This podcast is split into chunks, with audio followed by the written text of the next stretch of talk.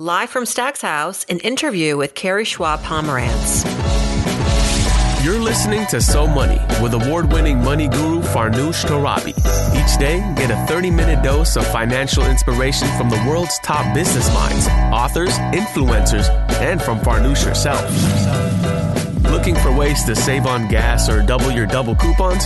Sorry, you're in the wrong place. Seeking profound ways to live a richer, happier life. Welcome to So Money. Know that women aren't investing at the same levels as men. Twice as we just did a survey of 16 to 25 year olds, and twice as many young men had investment accounts versus women. Welcome back to So Money, everybody. A special treat for us today. Airing an interview uh, with the great Carrie Schwab Pomerantz. Last week, I had the honor of interviewing her at Stacks house in front of a live audience. We are so grateful to have Schwab as one of our partners at Stacks House. As you may know, we developed the retirement rodeo that houses our famous mechanical piggy bank. And with that, our goal was to bring to life the importance of saving for retirement through an unmatched, memorable experience. And our bucking savings pig illustrates the ups and downs of the stock market and why it's important to hold on. It's not a bad video either for your Instagram. Anywho, we were excited for Carrie's visit, not just because she could get a chance to experience Stacks house in real life, but because she is such a leading advocate for financial literacy. We opened doors to the public for this event and we sold out within days. No doubt. She is one of America's most trusted sources for financial advice, and she's devoted her career to helping men and women from all walks of life achieve financial security. So, in the next 45 minutes, you're going to hear Carrie and I talk about her early days working for her dad, who is the great Charles Schwab. The challenges, many of the challenges women face when it comes to securing their futures and what we can do about it, as well as the biggest mistakes she's ever made with her money. As many of you know, I'm also working with Charles Schwab to help spread financial literacy to the masses, and it's been a really great collaboration so far. I'm a Charles Schwab customer and have been for many years. So before we get going, just want to thank Charles Schwab for helping get this financial education content to you. Without further ado, here's Carrie Schwab. Welcome to Stacks House, everybody. How many of you are here for the first time? Almost everybody. All right. This is going to be an exciting morning. Money for breakfast. There's no better power breakfast than money for breakfast. Um, really excited for our our event this morning. Um, we have the great privilege of having uh, the, one of the stars of personal finance with us today, Carrie Schwab Pomerantz. Um, I'm ex- going to do a full introduction of her very soon, but just want to share a little bit about what we can expect today. So we're going to do our best to have a really insightful, intimate, candid conversation about all the things that have to do with money, particularly investing, saving, and of course, how women can um, further themselves along their financial path and achieve their greatest financial potential. Carrie has done incredible work, continues to do incredible work in this space for all people, but women especially, I think, near and dear to both our hearts. Uh, we want to also a- address your questions. So as you noticed, as you were coming in, hopefully you had a chance to drop in a question or two in our box. Um, we've uh, we'll be selecting some of those and make sure to um, hear you as well for part of the conversation. All right. So welcome again, and really appreciate everybody for coming out this this morning on a. It's Wednesday, right? I'm from Brooklyn. I'm completely jet lagged, but uh, that's okay. Adrenaline is good when you're hosting a panel. Without further ado, I want to introduce our our one wonderful guest. We're, I'm so happy to finally meet you in person, Carrie. Um, Carrie Schwab Pomerantz is a certified financial professional, a leading advocate for financial literacy, and one of America's most trusted sources for financial advice. She has devoted her career to helping men and women from all walks of life uh, to achieve financial security. She oversees Schwab's corporate philanthropy and employee volunteer programs, which is all about strengthening the communities where Schwab operates. And I just learned this morning that she has been appointed um, commissioner of the San Francisco Commission on the Status of Women. That's a huge honor, and I want to learn about that and, and how that's going. And also, you're you're on the board of the Girls and Boys Club of America. You're a busy lady, also mother and wife and all the things. So, Carrie, thank you for being here. Thank you, Farnoosh. I, I, I um, did I make you speechless? um, I just, I just also wanted to, to congratulate. Well, so, so the two of us are both personal finance folks, and and we, you know, done podcasts and so forth together. and We've admired each other from across the country. So it is, you know, wonderful to be here in person finally with you. Well, it's really surreal to have you in Stacks house, as uh, you know, and perhaps you don't know, but Charles Schwab is one of our founding partners of Stacks house. We were so grateful as we were, you know, my co-founder Patience is here with us today, and Kendra, um, my other co-founder, she's um, un- unfortunately couldn't make it, but we, you know, this was our idea, our baby, and we went out in the world and we pitched it and it was not a proven concept. Um, but Charles Schwab really believed in the vision and they believed in us. And we're so grateful for your partnership. You have to check out the retirement rodeo, the mechanical piggy bank. It's, I mean, I'm just saying it's, it's the only one in the country, maybe even the world. So, um, one thing I didn't mention, which is perhaps obvious, is that you're the daughter of Charles Schwab, Carrie. And um, Charles Schwab is uh, the largest publicly traded investment services firm in the United States. And you had the incredible opportunity to sort of see it from the ground up. As a child, as a teenager, um, you started working there at the age of 16. So, what was that first day on the job like? What did your dad make you do? Well, I hate to say it was so long ago, I can't remember the first day. but um, you know, so I live in San Francisco and there's so much about, you know, technology companies and all these startups in the garage and so forth. And, you know, it just kind of dawned on me, wait a minute. I was there when we were just two rooms, you know, you know, a company of just two rooms, a total scrappy startup that my dad founded. And, and I tell people like kind of a cute story, a couple cute stories. One is, is that it was two rooms, basically. One room was, um, just an open room, probably about the size of here, this area.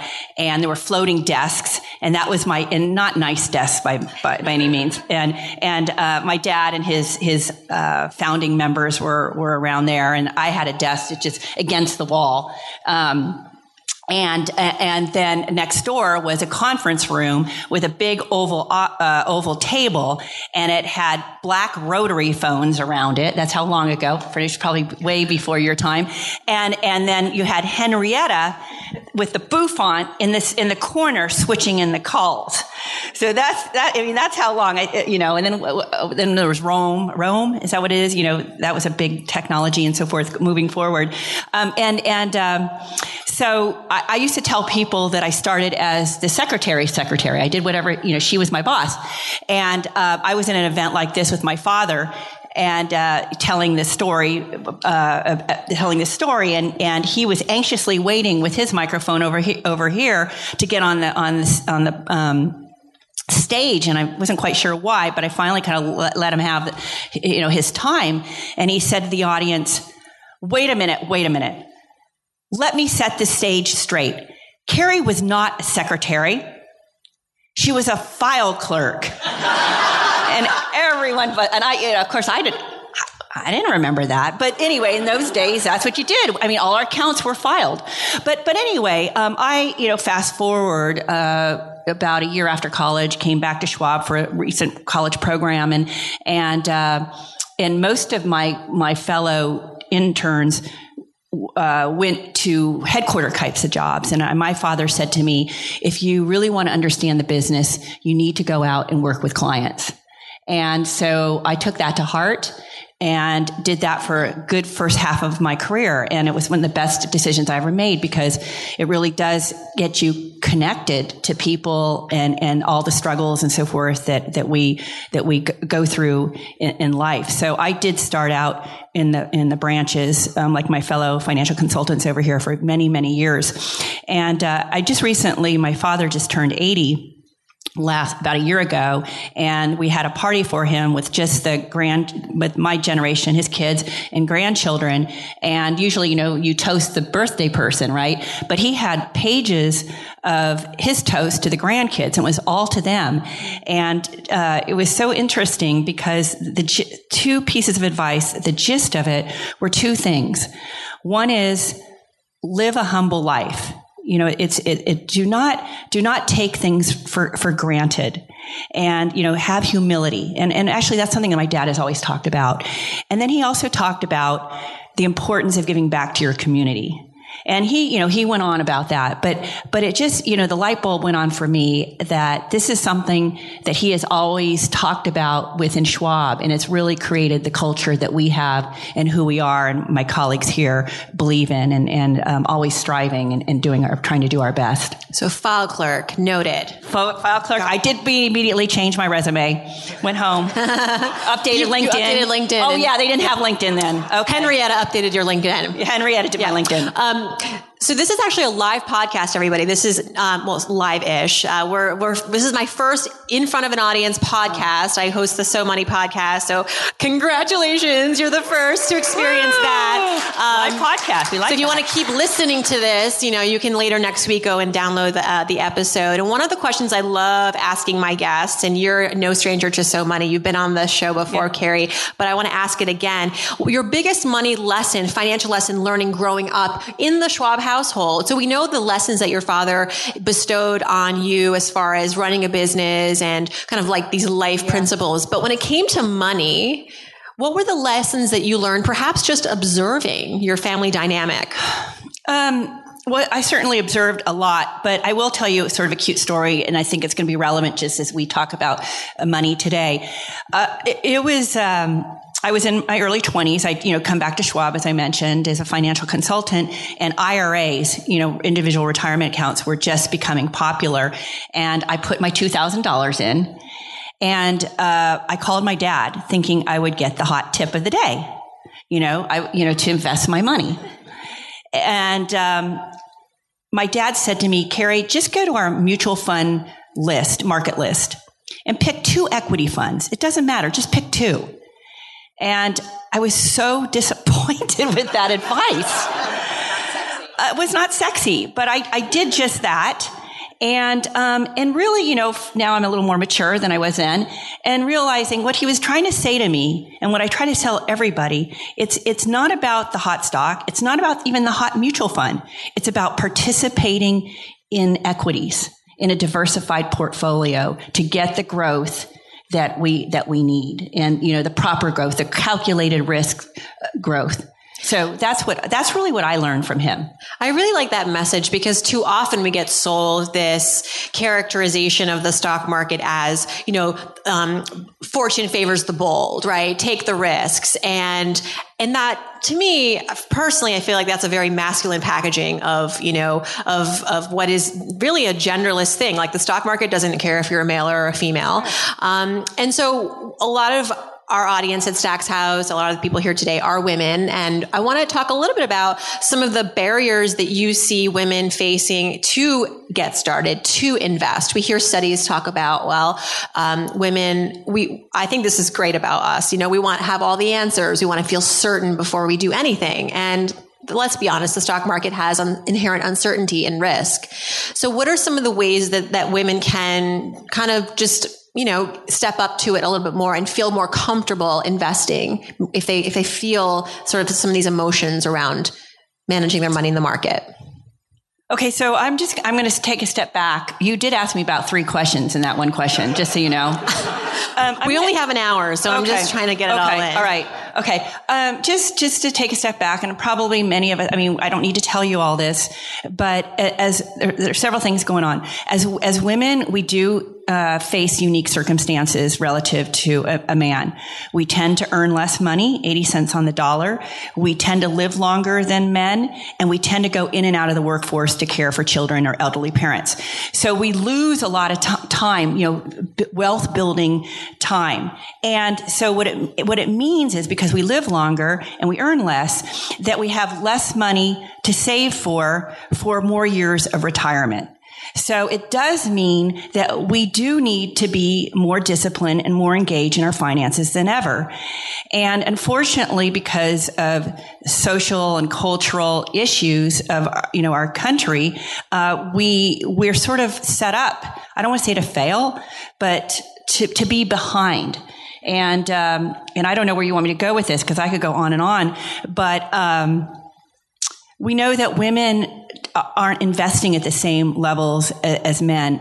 Twice as, we just did a survey of 16 to 25 year olds and twice as many young men had investment accounts versus women. And and and we and we know that investing is what creates creates the growth and the wealth that that we need. So, um, but it's interesting. So, in action, men, young men in this particular survey are investing more. But when it when they ask the question of you know uh, how important is financial independence to you, the young women by and large said that that was a, more of a priority to them. So how they feel is not measuring up to how they're acting Absolutely. in the market. So what is that gap all about and how can we close it? I mean, there's a lot of things. You mentioned that there's systems. There, you know, the system is sort of set up to kind of hold you back in some yeah. ways. Yeah. So this, what, what Farnoosh is talking about, this survey showed that women definitely were determined to be financially independent. They understand the importance of financial planning, and they actually do some of the really important things. Um, well, I shouldn't say they're more likely to have a second job they're more likely, this is according to our survey, they're more likely to spend less than the young men that we asked. Um, but then they had 40% less savings than the men in this survey. So and that's the earnings gap, perhaps. That's the earnings. Yeah. That's the earnings gap. And then I mentioned that there, um, there, that half of the women were investors. So that's kind of creating this sort of failure or setup for a beginning of failure. In other words, there's this gender inequality that starts right out of the gate. Mm-hmm. And and and and why is that happening? I don't. How many of you here are parents? So a good number of them of you. Okay, so so digging down, and I've been studying this for many, many years, uh, women versus men and all sorts of different populations and so forth. And um, um, where was I going to go on this? Uh, Families.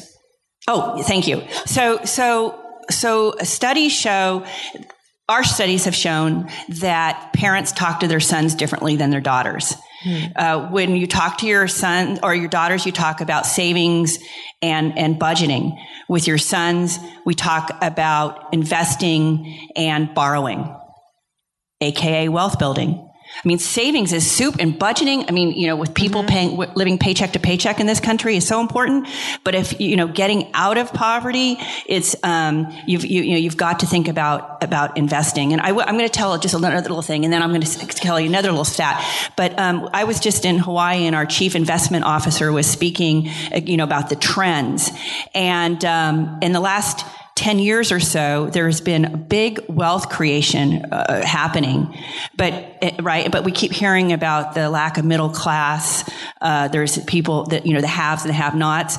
And it's those people who were investors who made out. And again, it's, and, and, and, I invest, and we can talk a lot more about this. Investing's not about being rich. And, and, um, I mean, investors are in their 401k, people are just starting out. So, so that's just something to think about. The other thing I wanted to talk about, about families is that, um, there was a third party study that showed that parents pay their daughters less than their sons for the same chores. It was some uh, allowance app. So you've got, you know, you've got that we're paying them less at home. We're talking to them, you know, differently. Then they go out in the workforce and they earn 80 cents on the dollar. Well, guess what? No wonder more women than men in society as they get older are in poverty. So, so we need to change the conversation at home. So it starts at home and then you go to school and there's no financial literacy. I mean, there are movements to incorporate more financial literacy in high schools, which is great, but it seems like it's such a, there, there's such a, it's such a struggle. It's, it seems like it should be a, a no-brainer. I mean, you should be able to graduate from high school considering you're going into college now with all of this student loan debt, presumably, and you don't even know what, oh, how to write a check or what to say, how, you know, how a credit card works or yeah. what is compound interest. I know you do a lot of work in the financial literacy space. Why is there such what seems to be resistance yeah. in the school systems to bring financial literacy yeah. to curriculum? Well, I was going to say I learned how to sew a button in high school. You guys I learned how, how to make a pie. I mean, come on. What'd you make? I learned how to make pies. Okay. I, okay. I order from All Seamless now. I don't. I go to the grocery store and get my pies. Yeah. Like I wish someone had told me about you know how to buy a pie was. Yeah. Um, so I did serve on the President's Advisory Council on Financial Capability under um, President Bush and President Obama. So it's not a political issue, this lack of financial literacy. And these two presidents very much wanted to create more um, visibility and change the way we think about it as a country. So that was a really wonder, you know, really, really great, oppor- great opportunity. And, and under the council, we definitely looked at, you know, how can we get more schools to adopt financial literacy? Unfortunately, there's only five states that require a standalone uh, program for high school graduation. Utah is the first state that that required it because it has the highest bankruptcy rate in the country, which is kind of, I mean, it's interesting that that's what drove them to do that. And then there's 17 states total that require it to be embedded some way or another. But I think it's probably so embedded, no one can, you know, no one really quite can figure it out. So, so we have a, we have a, a lot to, to do with that. In fact, California does not uh, require financial literacy, and it's something I've been, you know, trying to maneuver a little bit. I'm trying to San Francisco. I've talked with the superintendent there. I don't get a lot of I don't get a lot of uh, Do you interest. Think it's a, I think money is emotional too, and who's going to teach it, right? Some of these teachers are like, I didn't learn how to talk about money in my own life, and I have to teach it to the kids. I feel I hear that from some of the yeah. Well, teachers. right, right. Well, I mean, the, so families don't talk about money. Teach, you know, teachers don't, you know, teach it.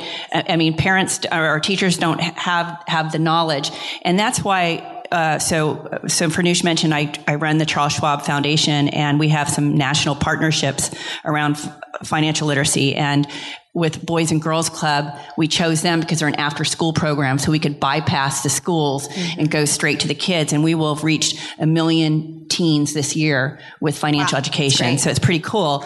Yeah, thank you. And, and another one that's I think would be relevant to all of you with school age children, we now have a national partnership with DonorsChoose.org, which is a crowdfunding uh, organization that matches teacher requests uh, with um, with donors, local donors, people who care about education, parents, and so forth. And we we pay for uh, half of all the financial literacy requests, and we double match for teacher training, just because, as you mentioned. Um, that teachers don't even understand it as well. So we're trying to get them up and ramped up. That's excellent. Congratulations on that. Well, you you might, you talked earlier about you know generally you know the importance of starting to invest, and anyone can really do this, especially if you have access to a four hundred one k. You don't have to be wealthy to invest, but you have to invest to be wealthy. Let's talk about some of the concrete steps people can take to um, get started. Obviously, a four hundred one k at work or a four hundred three b plan would be an obvious first step, but a lot of us are freelancing or we're self-employed. We may not have access to some of these resources. What's your advice? Well, I mean, I can. I let me see where I should go with this. I'll start, and then if you want to dig down deeper, like if your daughter came to you and was like, "Yeah, mom, I, I want to start investing." So, besides telling her to go to Charles Schwab, but uh, you know what? yeah. So I just, I just, I do. How many of you have, here have a four hundred oh one k? So a good portion of you. So let me start. Okay, with, let me there. start with smart. that. Yeah. Let me start with that. Uh, so so what we tell people, I'm going to tell people is, is first of all, you want to start with a plan. Sound again, not sexy.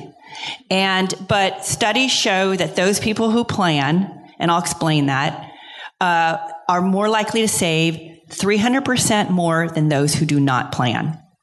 And really, what a plan is, it's not doesn't have to be a complicated, uh, a, a, you know, program. It's it's just really about putting down on paper how much money do I have, how much do I need, and how do I get there.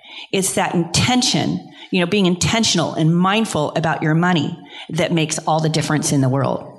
So really thinking about, and, and, the majority of Americans don't even think about their future and don't sit down and think, okay, what do I, you know, what do I, what do I own and, and, and how do I get to where I need to go? So, so planning. So, so the, the next two are saving and, and investing. Let me give you some rules of thumb. And, and the rule, I call it the minus 10% rule. And it's, it, basically the gist of it is is that the sooner you start saving the younger you are that you start saving the less money you have to put aside. And that's because of the power of compound growth. So if you're in your 20s and you just started saving you want to save 10% if you can afford 15% great. And this is for retirement by the way this is not, this is retirement as opposed to other finances. So 10 to 15% for the rest of your life. You know, you'll get raises, hopefully, and bonuses. You just, that 10% goes into the retirement account. Um, and then you should have a relatively comfortable retirement. However, if you wait until your 30s, you're going to have to save 20%. If you wait till your 40s, you're going to have to save 30%. So you can see the longer you wait, the harder it is. So I just so so the young the person that comes to me, I I I highly recommend that they put in their budget 10% aside for their 401k and they invest in equities. And I'm going to give an example because you asked me about, I'm going to give you an example of, of that. Um, but, and, and, then, and then of course, you know, get help, help if you need it. But, but saving and investing. Let me give a, um, an example about investing that I think is pretty powerful. In two, does everybody remember 2007, 2008, the Great Recession? I blocked it out. Yeah. It was pretty scary. It was even scary for those of us in the business. It, none of us had ever seen something like this. So I'm, um, I'm going to explain the power of investing, at least in this context. And I'm going to use my hands as opposed to numbers. You have shadows too, so that's Oh, cool. okay, good. Do shadow Papa shadows. Okay. So in 2007, we were at an all-time, the market was at an all-time high. And when I mean the market, I mean the S&P 500, the uh, Standard & Poor's 500, which is a, um, it, it's a, uh, what do you call um, Composite index? yeah, thank you, thank you. I'm losing my words of of representation of of the stock market, and we can buy mutual funds, the S and P ETF or S and P um, Index fu- fund. in- index fund. So so the S and P 500 was up here. It was about 1500. Again, I said I wouldn't say numbers. 1500. In 2008, you remember the market crashed. It went down 50 percent. A lot of people sold. They panicked and they sold their stock portion of their portfolios and they locked in their losses. Well, guess what? Even I know, I don't even know what the market's doing today, but yesterday I know, I know it was going crazy. But a, a week ago, it was up 80% from the high of 2007. So, so, so it, investing over the long term has the power of growing and providing, you know, that power to bring financial security in your life, but you just have to know how to do it smartly. Yeah, it sounds like what I'm hearing too is you can't be emotional about it, right? Those people who did that knee jerk reaction of selling when the market tanked, that's actually a great time to buy. Everything's on sale. Buying your, you know, those bank stocks that hit like $4. I bought Citigroup, I think, at one dollar. yeah. Yeah, but I mean, I'm not gonna, I'm not gonna push We're not that. picking stocks. We're No. just saying, no, as an example. No, no, no, no. But no, but you know, and some people have a chunk of money and they're and they're fearful about right. In fact, I was just speaking at a big event and somebody said to me, you know, everybody thinks the market we're going to go into a recession, and what you can be sure of is we are going to have recessions, or we're going to have bull markets, or we're going to have recessions, or we're going to have bull markets, and and and probably we probably we will at some point. So, but investing is over the long term. It's about having that plan investing according to your risk tolerance, your time frame. You should not be in the stock market for anything that you know you're going to need the money before five years. Uh, so, um, so anyway, so so for the long term is what you want your investments for. And then going back to the 401k, which I didn't really mention because everybody here had a had a um, raise their hand, or a majority of you. The, the great thing about a 401k for most companies is that they match your your um, your savings. So when we, what we say is at least save up to the 401k match because otherwise you're walking away from free money. And you can't get a rate of return like that from anywhere else. So at least save up to the company match. And then if you can afford more, um, make sure you can do that as well. We're also live streaming this and we're going to be airing this on the podcast. So for those who are listening, who aren't here present, who may not have access to a 401k or may not feel they have the income potential to put aside money for investing because, hey, I've got student loans, I've got credit card debt, I'm paycheck to paycheck. We have a question from the audience here. The first step to saving with low income, Carrie. I think you just start with what you can, right? Even if it's just five dollars about low income, somebody's low income. Yes, Like, right. Yeah. So uh, I mentioned Boys and Girls Club. I mentioned Donors Choose. We actually had a program. It's it's out there. We're um, with AARP, which uh, we created this program for working poor 50 and over. And you think, oh, you know, they're old and, you know, they have no chance. 50 is the new 20. I don't know I what know. you're talking about. exactly. That's what I think. Um, and, and, but with a little bit of coaching, we, we provided some basic financial, uh, uh, um, what um, education, you know, about budgeting and managing debt. And then we provided a money coach. These were not people who were, um, financial experts. They were just people who cared about helping others. With just that, they found that people were fi- able to find ways to save. And like you said, even $25, uh, $50 a month, and it can make all the difference in the world. And what I didn't talk about today is some of the statistics of here in the United States, but almost 50% of Americans could not come up with a $400 emergency without selling something or borrowing. So just even getting that $400. And I'm going to just say one other thing about financial literacy or the power of it with the Boys and Girls Club, and most of these kids are inner city, um, rural areas, military bases, and so forth. They don't come from a lot of lot of means. Uh, but when these kids go through the program, what we found versus those who do not go through the program, they're more likely to seek out college and more likely to seek out funding for college. So it's really a powerful uh, vehicle. I think financial literacy to me is um, powerful in terms of creating more social and economic mobility in our country. And again, it's not about how much money you have. Well, that's part of why we started Stacks House. We felt like there money's a taboo topic, and it when when in particular when women don't have the money, they can't leave bad situations, right? They can't create good situations. They can't they cannot be in control of their lives. And um, I think that in the last couple of years, as founders, we just felt like time is of the essence. You know, we we feel like too we're almost 2020 and we're still feel very marginalized in some ways. And then the Me Too movement and the Time's Up movement, it was like, yeah. okay. And we know the transference of wealth is happening in the next decade. Trillions of dollars will now be passed down to the current generation. Two thirds of those people are women. Yeah. So we need to be ready for that. And, um, so glad you're here. We have a few more questions from our audience. Um, thank you for all of you who filled out our cards. This is a good one. Ready? Okay, okay. What are some mistakes you made earlier in life that you wish you could course correct? You can call a friend. well, you know, I was so. I just want to say I was very lucky. I, I, I, I grew up being a saver. Even you know, I whatever opened up the savings account at nine years old. I've always worked always um, since I was 13 years old, had the paper out and so forth.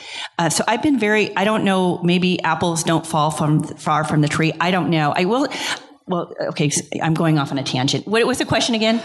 What is a mistake that you made earlier in life, a financial mistake so I would, that you want I, I to course say correct? early in life, I was always a saver and I was always an investor. But I would say that I, I didn't, I wasn't as disciplined about my portfolio, if that makes sense. I love to try all sorts of different things. You know, Schwab was a growing company. We are providing, starting to build new products and services. So as my dad said, he was like the chef tasting the food. And that's kind of what I did. And it wasn't until I was about 40 that, um, I realized retirement actually was closer than I realized. I, I, I you know, and I was never going to, I was never going to grow old for one, right? Of course not. And, and, but I, uh, I got help. I finally, a colleague of mine said, not that I, uh, colleague talked me into uh, trying some of our, um, financial advice advisory program. And I got into it a little bit kind of gung shy, got, um, but loved it so much that I actually hired an IRA, a registered investment advisor to manage my portfolio. And I, I, have to say, even those of us in the business is like a doctor doing operation, you know, uh, you're not going to do operation on yourself. It's kind of the same with, with financial advice. And, and I equate it to having like a personal trainer. I, um, I show up, right? You got the appointment, you show up you you um, you have a partner in crime, kind of take some of the emotional aspects out of it, and you get better results. I was finally, you know, getting a little bit of muscles, you know, so so you do ultimately get better results. So I getting help and I, I it, and getting help. You do not have to be rich to get help. So that that would be my biggest advice. Mine was failing to pay my Banana Republic card one month when I was like 23 years old. And the course correction there is just automate the bills. Okay. That was, it was a while ago. We didn't, we weren't really hip to automating back then, maybe. Um, what are the barriers? Well, it kind of answered this barriers to investing for women. I think we, we, um, unfortunately, it's an exhaustive list, uh, but we are working on it. Um, can I, can I just say something about that? No.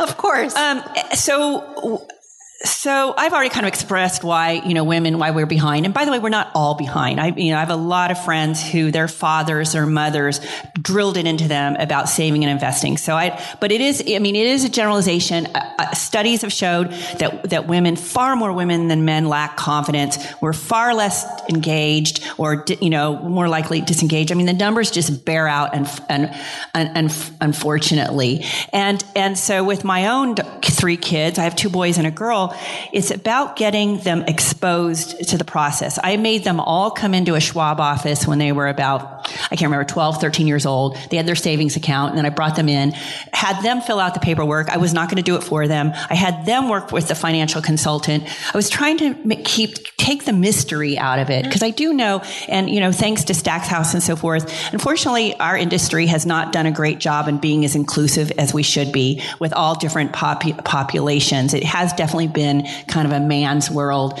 Um, so bring, you know, coming just get, just do it. The Nike thing, just do it. Mm-hmm. Also, there's a lot of primer, uh, primers out there, educational primers.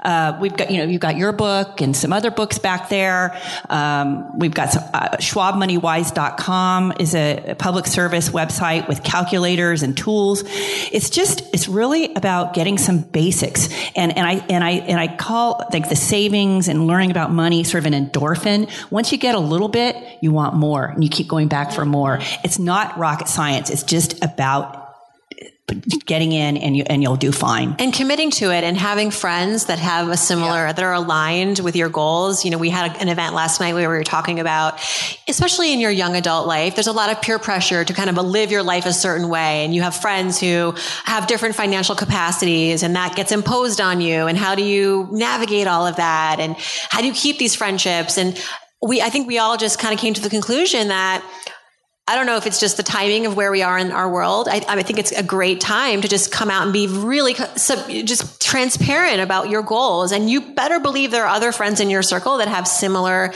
desires to be financially free. And how great now that we can connect on this, right? And we can, we can do things together that can help us save money. We can keep each other accountable. So that's something that I, I think maybe if I was to course correct a little bit too in my younger years, I wish I had been more, um, just communicative about money with my girlfriends and guy friends to, so, cause I always say we're all financial experts, even though we don't have maybe certifications, but we live life. Therefore we have financial expertise, right? Good, bad, all of it. So leaning on the experiences of your peers who've been there and done that is, is we're invaluable. Def- we're definitely in a much more transparent, open yeah. world. If you think about all the, ser- yeah, I mean, I mean, we, our whole lives are on on Facebook, or you know, and companies now are on Glassdoor. We now know, you know, what your what your worth is by you know looking at salaries and so forth. So I do love, you know, how the open up more conversations. I was telling Farnoosh. Um, and this is not about equal it's not about equal pay or negotiation but a, a, fellow commissioner said to me that when she was a lawyer well, I mean she is a lawyer but years ago uh, you would never you were not asked to ask your colleague how much they made. Otherwise it was a fireable offense. She says then i left and i found out my my male colleague was making $20000 more than i was they're both lawyers. Hashtag so, shout your salary. Yeah, yeah, okay. yeah. If you learn nothing else today, yeah. just but I think, go but, do that. Yeah, but if, I think if you're uncomfortable, I think a great way, like I always talk to people about in a, in a marriage, right? We don't marry because we have compatible investing strategies, right? and and so um, talking about your experience or your money experiences with one another is a great sort of uh, opener. Also, your, your sort of your values around money. What is it that you you know you want to achieve in your in your life? But values whether it's education or philanthropy or taking care of your family, whatever it is, those can guide you on how you save, spend for your future. One of the questions we did get, we, we sort of touched on this as well um, organically, but how do we get more women to talk openly about money? Um, all of the tips you just provided, I think, are relevant. And I would add one more thing is like, I feel as though, and we have some amazing financial content makers in the audience, um, authors and bloggers, and I mean podcasters, and I think like we've kind of reached this amazing point in our financial literacy content phase of life where there's so many books and podcasts and articles and um, business news is, make, is getting on the front page of news. And so using that as an icebreaker, you know, you consume this and then all the while you want to talk about it with someone else, using that as an icebreaker to say, Hey, did you read this article in, you know, New York Times finance section? Or I read this book by Erin Lowry. I read this book by Carrie Schwab Pomerantz. I think that sometimes you just need that in, you know, because it's so personal and sometimes having that sort of external sort of like whatever it is, a podcast episode, uh, can be a great icebreaker and get the, the, the financial juices yeah. flowing. Yeah. One last question. What financial advice would you give teenagers um, in this case, uh, uh, someone asks, uh, I have a teenager entering her final year of high school and about to go to college. Oh, don't take the loan. Yeah. Uh, or take the loan, but make sure you have the, the income potential to pay it back quickly. That's one thing. And also, like, I don't know. There's so much. Don't go to college yet. That might take a gap well, year. Kind of obviously depends save money. On, yeah, depends on the situation. Um, so I'm going to go back a little bit, just as, as parents and young people. But I think when you're 16, you want to practice the credit card and paying it off on a monthly basis. Um, if you can, you can't do that anymore, right? You, there's like an eight, your parents have to co-sign for you. Yeah, yeah, yeah, yeah, yeah. But still, but still, it's the practicing of it at, at home, not spending anything more than you can than you can pay off for that mm-hmm, for mm-hmm. that for that month. I, even teenagers can, by the way, save for their their um, retirement. All my kids, when they were 16, uh, we opened up their Roth IRA. So, so it's not too young to start saving for your retirement. So, um, but in terms of going off to college, obviously the loan loans are the biggest issue, and um, I think. And, and, there's a lot of conversation. I'm, I'm certainly not an expert on, on all this, but it's it's really like you said, it's all about can you pay it off or not. And the la- it's like being house poor. Who wants to be, you know, student loan poor and never have? I, I just it's just the worst the worst feeling ever. So so you know, do you have to go to that private four year school? Could you go to community college for a year? Could you live at home for a year? You're still going to get that degree from that fancy school, but you could, you know, no one's going to ever know if you went to community college for two years. So there's, you know, ways to cut back, cut back there. Um, working during school during uh, during school I, I, remember when i was ta- took my son to college they said some of the, the, kids who work on campus were the most engaged and connected best students mm. because they are connected to the adults to the campus life and so forth. So you kind of get a twofer. You, you know you earn money and you um, and you get connected. Yeah I, I have to agree with that. I mean um, when often the question comes up about college planning and, and I mean, I'll just use myself as an example. My parents didn't involve me in any college planning conversations because there wasn't a plan, right? It was like, I mean, I guess my, in my, in the back of my parents' head, it was like, well, you're just going to get, you're just going to go to state school or get a scholarship because there's no money, which was a rude awakening to me because why was I trying to get all the straight A's in high school and do all the clubs and do all the essays and do all the things? And now I'm arriving at college applications and my dad's telling me that there's no money. And I just, it was a huge kind of blow up in our family. Um, but they were, they weren't wrong in their philosophy, right? That education should be a, an investment. And if you don't have the money, you shouldn't bet the farm on it. You know, that you should, there are resources out there. I ended up, you know, trying to find scholarships, applying to schools that had programs that would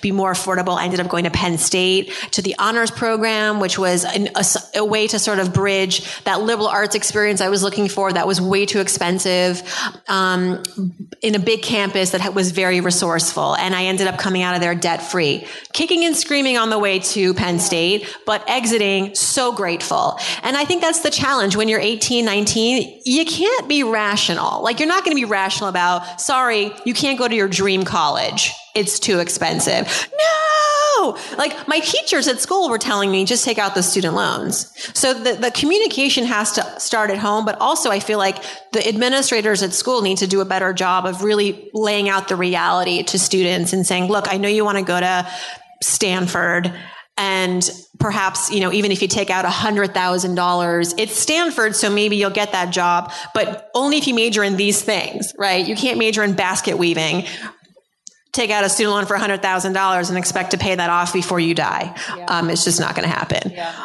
I'm, I'm just going to comment just a little side thing. Uh, you know, going back to sort of savings priorities and so forth. When you do get out of college and you do have that college, that, that monthly payment, you definitely want to incorporate that into your, into your budget.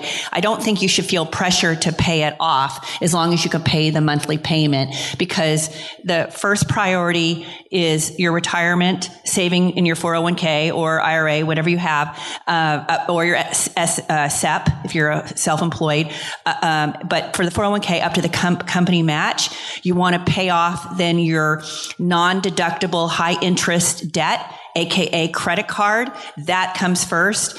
And then and then third would be your emergency fund. Get cash from 3 to 6 months of necessary expenditures in the bank so you always have access to it um, for just in just in case. Those are the first three places to put your money. And then fourth is back to your retirement. And then continue to pay off your your student loan debt on a monthly basis. It will hurt your credit if you don't make the payments Carrie Schwab Pomerantz, thank you so much. I really appreciate you coming all the way here and thank you to all everyone who joined us this morning. We want to welcome you to Experience Stacks House. We'll be in the in the house. You can chat with us. Our Schwab financial consultants are here as well. This will also re-air on the So Money podcast. We've been streaming it on social media, so we encourage you to you know revisit this conversation. This was just a beginning. I mean, we I feel like we didn't. Even, it was the tip of the iceberg. There's obviously the, mastering your money is a life's journey. And we just feel that more is more, right? More conversations like this, really important to the, you know, the why of Stacks House. But I think, um, I mean, I'm sitting here, I've been working in personal finance for 15 years. I'm learning still, right? I'm, I'm learning every day. So very grateful to have you. Yeah. Thank you. And I just want to say it's, uh, it's a lifelong pursuit. It never ends. And there's, like you said, I'm learning every day too. So, so I, I encourage everybody to make it their life's learning as well. And I also just want to congratulate you and Patience and Kendra on a great great um, museum on behalf for women. Thank you. So now thank get you. on that pig, y'all. Yeah.